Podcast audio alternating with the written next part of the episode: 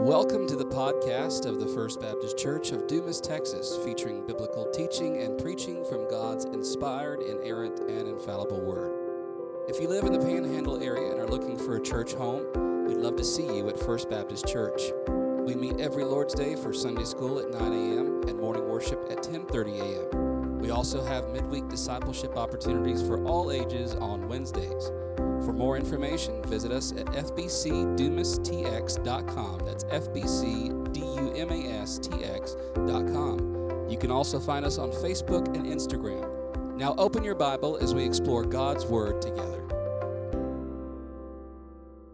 We are going to move into our study, the final spring lunch study of the series of I Am. Today is going to be I Am the Way the truth and the life. I'm going to be reading out of the ESV. So if you're using your phone, you can switch to that translation, ESV. If you don't have a handout, they're over here. And the scripture is on the handout itself as well as the, uh, the blanks that you'll need for today's study. I am the way, the truth, and the life. This is going to be starting in John 14, 1 through 6. John 14, 1 through 6. Let us read together. Let not your hearts be troubled. Believe in God, believe also in me. In my Father's house are many rooms. If it were not so, would I have told you that I go to prepare a place for you? And if I go to prepare a place for you, I will come again and will take you to myself, that where I am, you may also be. And you know the way to where I'm going. Thomas said to him, Lord, we do not know where you are going. How can we know the way? And Jesus said to him, I am the way, the truth, and the life. No one comes to the Father except through me. Let's pray together. And as we pray, I ask that you pray for me today. Dear Heavenly Father, we thank you for this day. We thank you for an opportunity to gather around a meal and for an opportunity to be fed by your word. Pray that you bless us, that you forgive us, that you illumine our hearts and minds that you will use your sword to separate anything of us that is not of you, that you will make us more like Christ and less like us. Forgive us where we fail you. Bless our time together. In Christ's name we pray. Amen. Amen. So there are many ways to go about this, and if you look at any of the sermons online for I am the way, the truth, and the life, there's dozens upon dozens upon dozens, many which are hours in length. Uh, we won't spend that much time so there's many approaches, but I think the best way to go about this is verse by verse. So that way we can keep the main things, the main things, to get the big picture so we don't lose the forest through the trees. So let us begin in verse 1. It says, Let not your hearts be troubled. Believe in God, believe also in me. And the first half of verse 14:1 is a negative imperative. This is what is called a negative imperative. Do not let your hearts be troubled. Uh, an imperative is two sided. Typically, you have the negative and the positive moving away from something and towards something.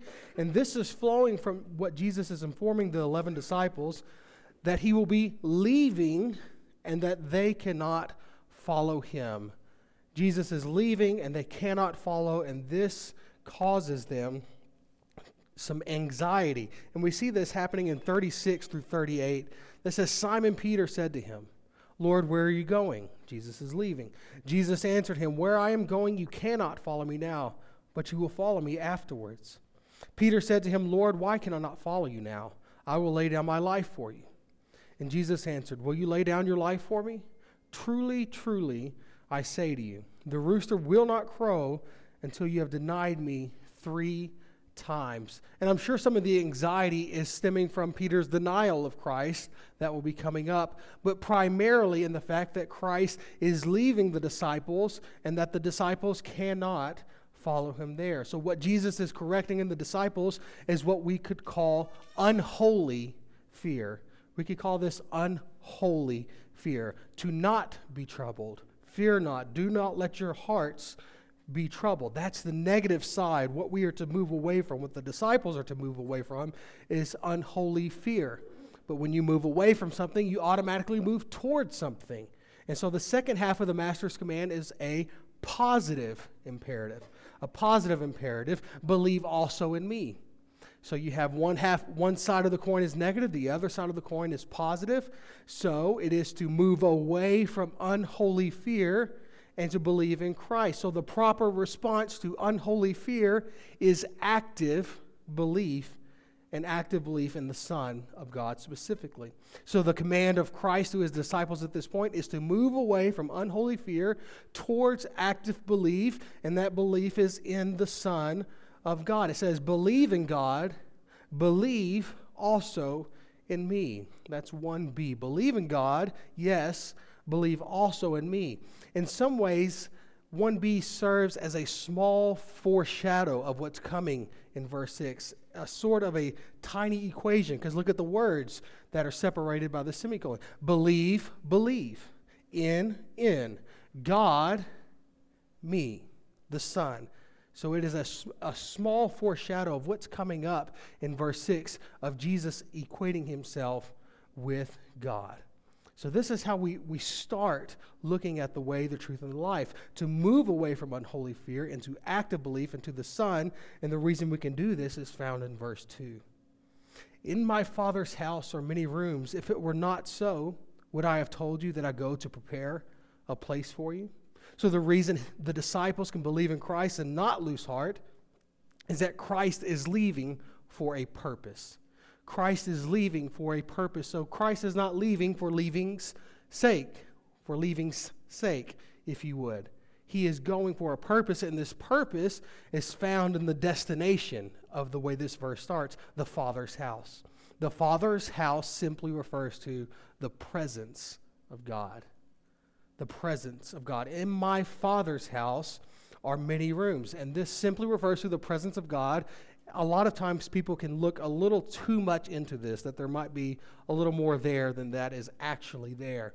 And so the King James Version translation of this is slightly unfortunate for today's reader because it says, In my Father's house are many mansions. And at that time, that would have communicated correctly but not for today because it has an idea of a mansion and some outflow of that is that you get your own mansion in heaven. You're secluded from everybody else. You do good, you get prosperity because it's a mansion, right? Well, but the King James comes out of the Tyndale uh, tradition, out of the Latin Vulgate, which is mansiones, which accurately would have been portrayed as an apartment or a flat, a very large building with lots of living quarters in it. So it is together living in these rooms in the presence of God. In the presence of God. So the purpose is for Christ to leave to this destination, and the purpose is found in verse 3. And if I go and prepare a place for you, I will come again and will take you to myself, that where I am, you may also be. So the purpose that Christ is leaving is to what? Prepare a place for them. So he is pulling them away from unholy fear to active belief in the Son of God for a purpose rooted in the destination of the Father's presence to prepare a place for the disciples. To prepare a place for the disciples to go there. And Jesus is the one taking them to this place that he has prepared. And there are three primary views of what is specifically meant by I will come again. The second half of verse 3 I will come again and will take you to myself that where I am, you may also be. The first possibility that this could be referring to is Christ's post resurrection appearances. Christ's post resurrection appearances. So the train of thought is this Christ is specifically uh, speaking to the disciples. He tells them he is going away to prepare, which would be prepared to get them into the presence of God, which is the death, burial, and resurrection of Christ. That's how he accomplishes the divine work. And then I will come to you again. So the thought goes that he will come after he has risen to the disciples, which he did. post-resurrection, walking through walls, appearing to prove that he is the Son of God of who he says to be. So that's one thought Christ's post resurrection appearances. The second one that it could be is God returning to them in the person of the Holy Spirit the Holy Spirit. That's, that's another option. So the train of thought goes like this God is, Jesus is God, and God is talking to the disciples. God has come down to earth talking to the disciples, saying he will leave, but he's going to come back to them, and he accomplishes this after death, burial, resurrection, ascension, and comes back to the disciples as the person of the Holy Spirit descending upon them in Pentecost. So that's option number two, if you will. The third option, and what I think is the most natural reading of the text, this is where I would fall in, is Christ's final return. Christ's final return at the end of the age. So, the second advent, the inauguration of the age to come. I think this is the most natural reading of this text simply because Christ is the one talking. I will come again and take you to myself. Where is Christ now? He's in the presence of God. That where I am, where he is, is in the presence of God and taking the disciples and by extension, the elect, the, the church, the followers of Christ. So you can do more research on those different options. There's actually more options than that. But those are the three big ones. And I think most people rightly fall on that third option in verse 3, which of course leads us in 4. And you know the place that he's preparing, and you know the way to where I'm going. You know the way to where I'm going. And Jesus closes his initial comment with a true statement that the disciples know the way the disciples know the way. And of course, with us, we have a nice close canon. We have a full Bible. We know the story in and out for the most part. We know that they know because they know Christ. We know that the disciples know this because they know Christ. So, therefore, Jesus' statement is, of course, a truth statement. We know that they know this because they do know Christ. But not everything is computing with the disciples at this point. Because Thomas in verse 5 says, Thomas said to them, Lord, we do not know where you are going. How can we know the way? So Thomas's question indicates that he was thinking too earthly or too literal about what Christ was talking about to this point. So too earthly or too literal at this point, and the modern Christian mind typically does the same thing. We have a problem with this where we take things to be literal, which doesn't necessarily mean accurate. So when we interpret Scripture, we interpret it three ways. Our first step is to interpret it literally. God says what God says, and we take it at face value of what that is. We also interpret Scripture contextually. These would have been good blanks, but they're not on there. Contextually, meaning by the context of the surrounding words and paragraphs, it may inform us that maybe the literal translation is probably not the best, such as when Jesus says, I am the door or I'm the vine. He doesn't literally mean that he is a, you know, a plant or a piece of mahogany. He's a human talking, and so he's flesh and blood. So we know that contextually, this is probably not a literal door. This is not a, he's not a piece of mahogany, mahogany sitting in front of people. The third way we interpret Scripture is what we would call progressively. Progressive. That's a four letter word, isn't it, nowadays? Progressively, progressive Progressively is typically a four letter word in today's culture, but what we mean by that is that something has happened down the pipe that informs us that our literal and contextual translation was not correct. Such as when Jesus says the temple will be torn down and in three days it'll be raised again. Everybody's thinking that it's a literal, it's not going to happen that way. But we later find out through time that that was speaking of something different, mainly his body. So that is what we would call a progressive interpretation of Scripture. And really, this is an example of a progressive interpretation. Thomas is looking at the house this way. He thinks it's, it's going to be a real house with a real road, and Jesus is going to this physical house, a literal house, and Jesus corrects him. He says, No, no, no, no. So, unwittingly, the mundane question by Thomas led to one of the most far reaching and provocative statements ever made by Jesus and we see that in verse 6. It says, Jesus said to him, I am the way and the truth and the life. No one comes to the Father except through me. So Jesus corrects Thomas in his too literal thinking and says, No, I am the way, I am the truth, I am the life. And this profound answer opens with Christ identifying himself as the great I am. The great I am. Ego eimi. Ego and eimi separately mean I am. So, in a way, Jesus is saying, I am, I am. And of course, it's not a stutter. It's, it's a direct use of the revealed name of God in Exodus 3:14, the burning bush. Exodus 3:14, God reveals himself in the burning bush to Moses. He says, "I am that I am."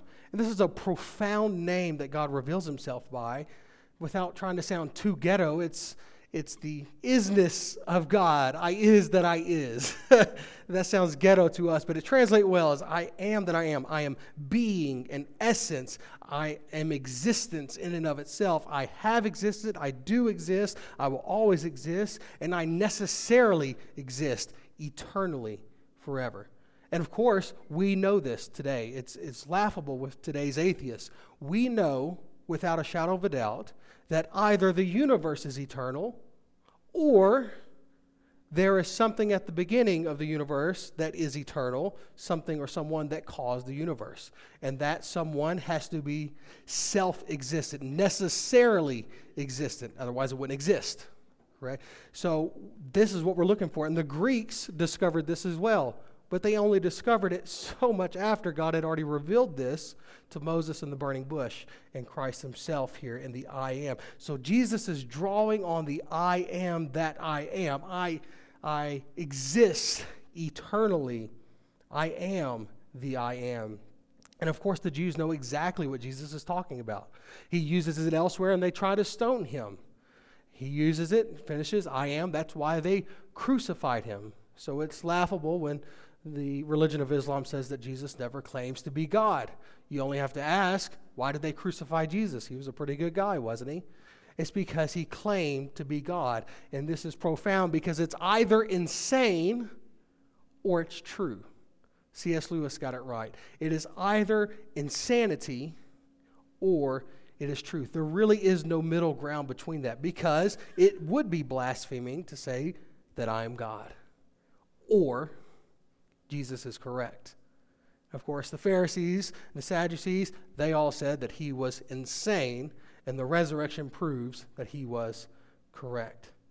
So, flowing from this eternal existence, this great I am, is the description of an unseparated triad.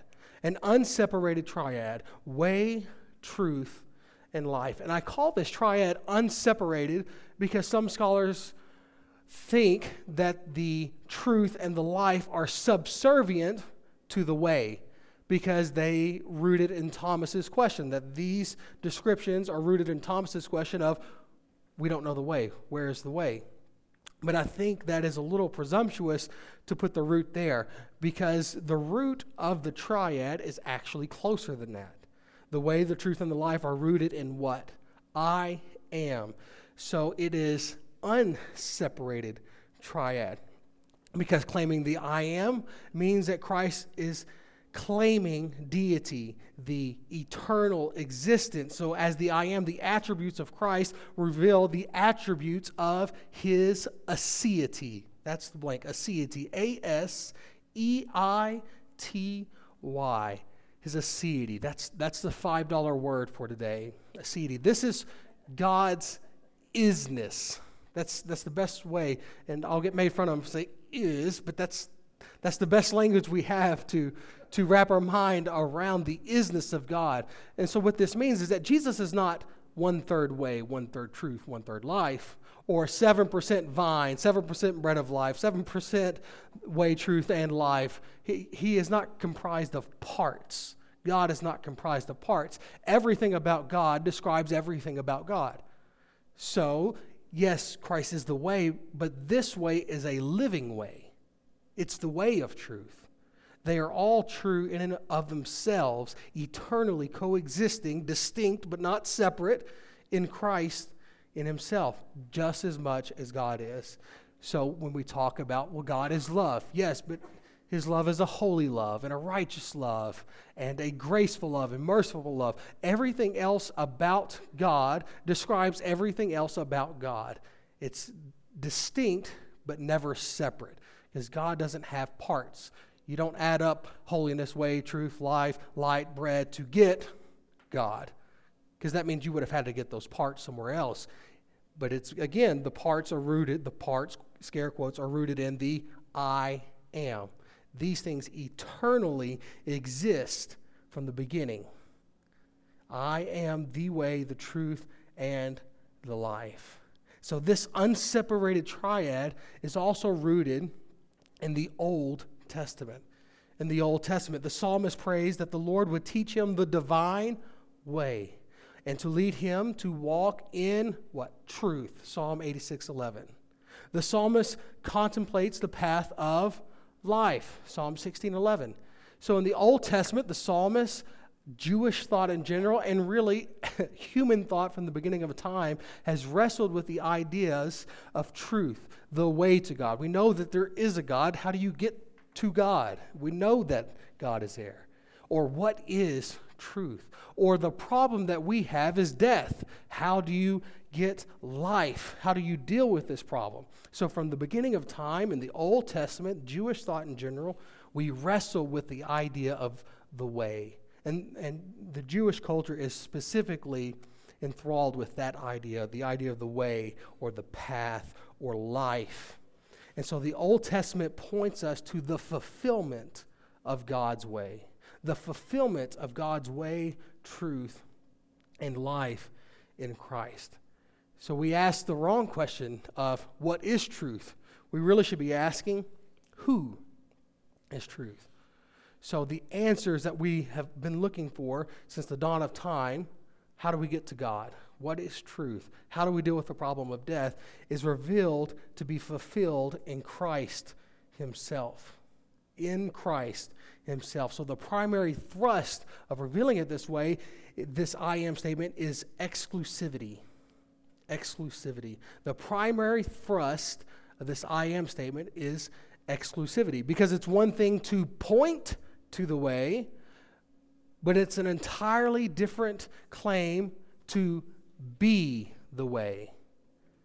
So this is this is elevating the exclusivity of Christ. That's the word again if you need it. So it's one thing to point to the way, it's another thing to be the way. It's one thing to say that this statement is true. It's an entirely different thing to say that I am truth itself.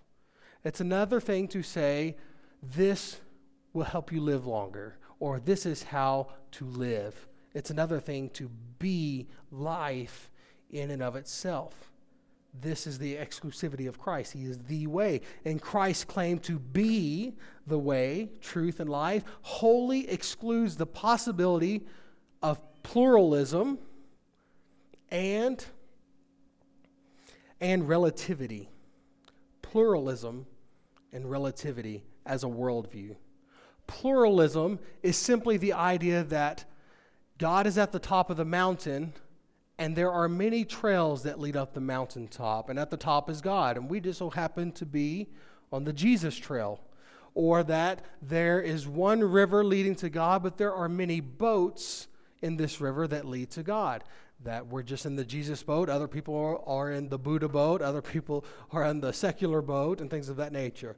So we must reject totally the idea of pluralism, pluralism and the idea of relativity, meaning this is your truth, my truth. You hear this a lot today. Your truth, my truth. You do this your way, I'll do it my way. There's no the way. That's your life, this is my life. My truth, your truth. And of course, the answer is is that true for you or is that true for me? Is it true for everybody? Because it's a truth claim. It's self defeating. And Christianity, found in Christ, excludes us from any other type of way. This pluralist idea that there are many ways to God is crazy. For one, there's either no way to God, one way to God, or many ways to God. Those are your options. So if there is many ways to God, then Christ cannot be even a way because Christ claimed to be the way. So if he's wrong about being the way, then he is disqualified from being a way. But the problem is, is that's a true statement, and truth is found in what? Christ himself. All riches of knowledge and wisdom are found in Christ. The claim is exclusively Christ. So the final push towards exclusivity is found in 16b.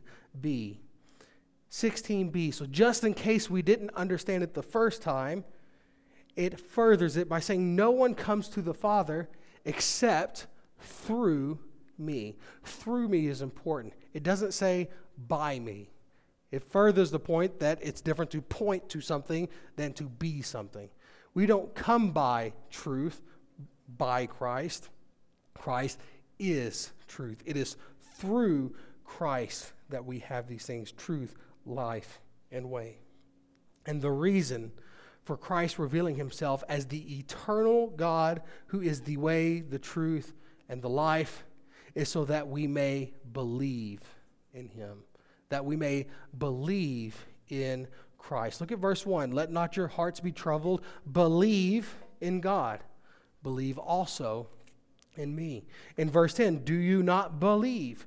Verse 11, believe me that I am in the Father and the Father is in me, or else believe on account of the works themselves.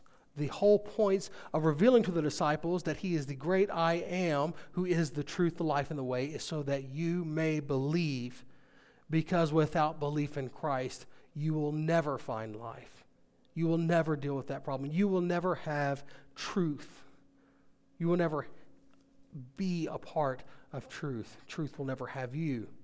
And you will have no way to the Father, no mediator between God and man. And this is found only in Christ, who is the way, the truth, and the life.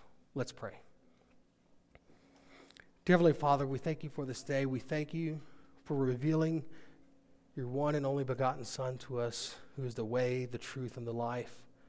I pray that you help us to move from unholy fear into bold belief in the one that you sent, in Christ Himself, in God incarnate, fully God and fully man, who is our mediator to bridge the gap that sin created. I pray that you help us to trust in Him only as we move throughout our week, as we prepare for Easter. Forgive us where we fail you. In Christ's name we pray. Amen. Thanks for listening. For more information about what it means to follow Jesus as Lord, you can email us at fbcdumas at hotmail.com. It's fbcdumas at hotmail.com. You can also reach us by phone at 806 935 5604. We'll see you next time.